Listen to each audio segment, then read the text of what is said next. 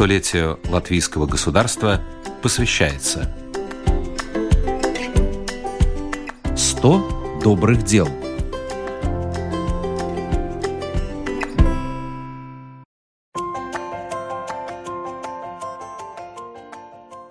Здравствуйте, уважаемые радиослушатели! Сегодня последний выпуск программы цикла «100 добрых дел». На протяжении двух лет мы знакомили вас с людьми, движениями, обществами и фондами, которые в меру своих сил и возможностей делали и продолжают делать Латвию лучше. Одни помогали деньгами, другие заботились о природе, третьи посвятили себя нуждающимся. Каждую пятницу мы рассказывали вам о том, что порою для того, чтобы помочь, не нужно иметь много денег, достаточно на желание. Несколько передач цикла «100 добрых дел» были посвящены меценатам. Это в первую очередь Кристопс Морбергс, который завещал свое состояние Латвийскому университету. Это, конечно, и Август Домбровский, создавший безалкогольное общество Земельблазма. Программа «100 добрых дел» не обошла стороной и учителей. Интересной оказалась личность педагога Яниса Греста. К нам в студию приходил автор книги о Гресте Андрес Грапис.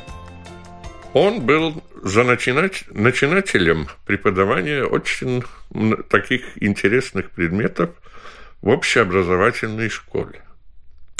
Нам, к, к примеру, сегодня трудно себе представить школу, в которой не изучают анатомию человека. Ну, в каких-то, скажем так, общих чертах, общих основах. Но именно Янис Гресте был тот, который в 1909 году первым предложил этот предмет. Его оппоненты тогда ему говорили, ну зачем? Мы же выросли без этого.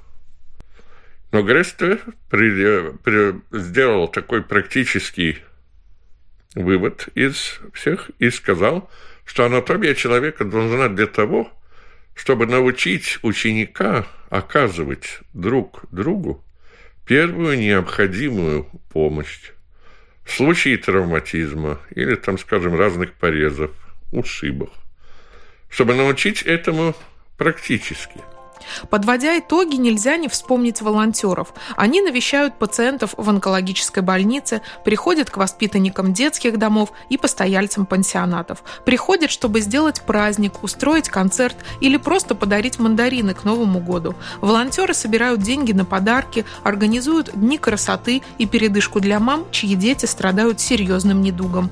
Армия волонтеров регулярно выгуливает собак в приютах для животных. Героями ста добрых дел нередко становятся становились фонды, общества, благотворительные организации. Например, общество Pets Угунсгрека помогает людям, пострадавшим после пожара, а фонд Лицканя взял под свое крыло музыкантов, которым нужна помощь. Работники фондов помогают сеньорам, детям, одаренным студентам из малоимущих семей, воспитанникам детских домов, заключенным, пациентам с онкологическими заболеваниями, ВИЧ-пациентам, детям с аутизмом. Каждое утро я задаю себе вот этот, вот этот вопрос, что важно сделать сегодня, сегодня, и что мне будет дать энергию. И я делаю, нет, вот, знаете, э, наше слабое место есть все эти бумаги, все эти рабочие группы в министерствах. И я знаю, если бы я была там очень много, я бы потеряла всю энергию, мне не было сил работать с этими случаями. Но мне очень важно быть в школах, говорить тем учителем, который будет работать с нашим ребенком. И когда я вижу, что есть там перемены, тогда это вдохновляет. Отдельная тема нашего цикла – животные. Мы рассказывали о Викторе Муцинексе, который со своими собаками-терапевтами гостит в пансионатах и детских домах.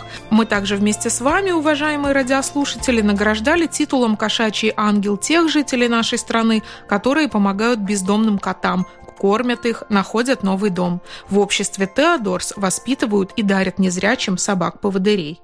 Просто хотелось э, проверить себя, потому что это немножко другое обучение, чем просто служебная собака. Если сравнить с э, любой полицейской или другой собакой, она должна сама думать и принимать решения в разных ситуациях, потому что человек не видит. Совсем по-другому, как как с той собакой, которая mm-hmm. просто должна сто процентов выполнять твои приказы, а эта собака должна быть настолько умное, что и в таких экстренных ситуациях, когда человек неправильно, может быть, из-за того, что он не видит, э, ну, оценивает ситуацию неправильно, то собака должна все-таки не слушать его и, или уйти от того места, или, ну, несмотря какая ситуация. Говоря о природе, цикл «100 добрых дел» обратил свое внимание на акцию «Мое море», в рамках которой энтузиасты ежегодно очищают морское побережье от мусора. Мы побывали в гостях у Латвийского фонда природы, который уже почти 30 лет находится на страже окружающей среды. Также мы говорили о защитниках деревьев-великанов, среди которых был и поэт Иманс Зедонис. В лесу растет дуб. Большой, хороший дуб, но вокруг него маленькие деревья, кусты, кусты трава. и так далее, трава. И они нашли такие очень большие дубы, которые великаны, и освобождали вот этих маленьких. Чтобы ему ничего не мешало расти. Да, чтобы ничего не мешало расти. И у них была интересная программа. Они весь день работали, а потом вечером отдыхали. Они это делали раз в месяц, 15 лет. Это удивительно. Не обошли мы стороной тему социального предпринимательства в один из дней, погостив в мастерской предприятия Blind Art.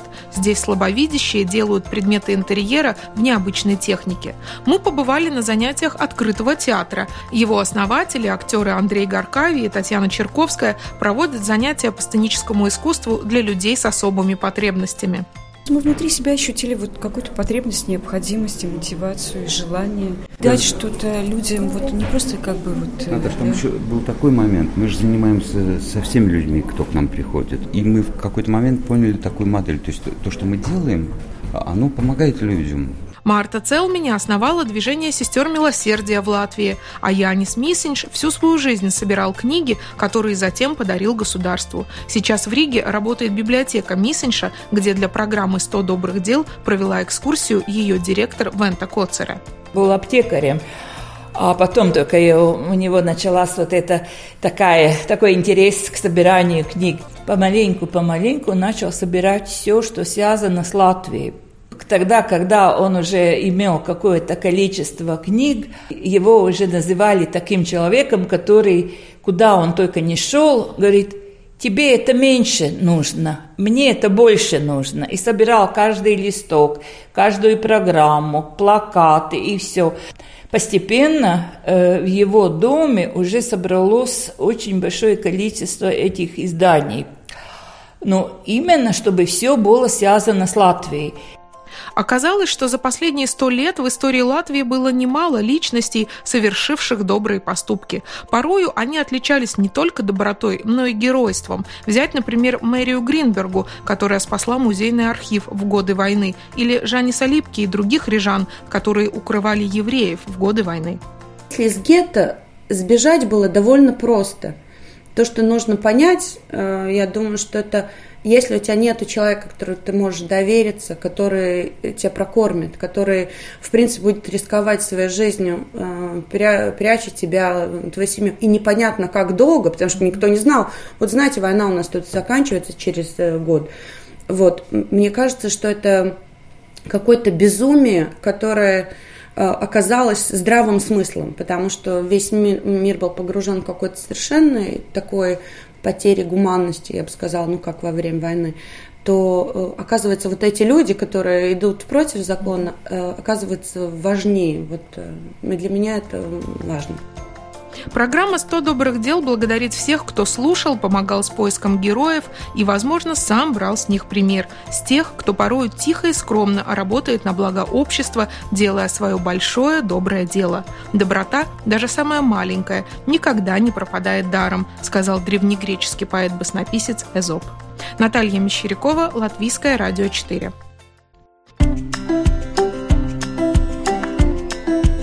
Передача подготовлена в рамках программы «Столетие латвийского государства».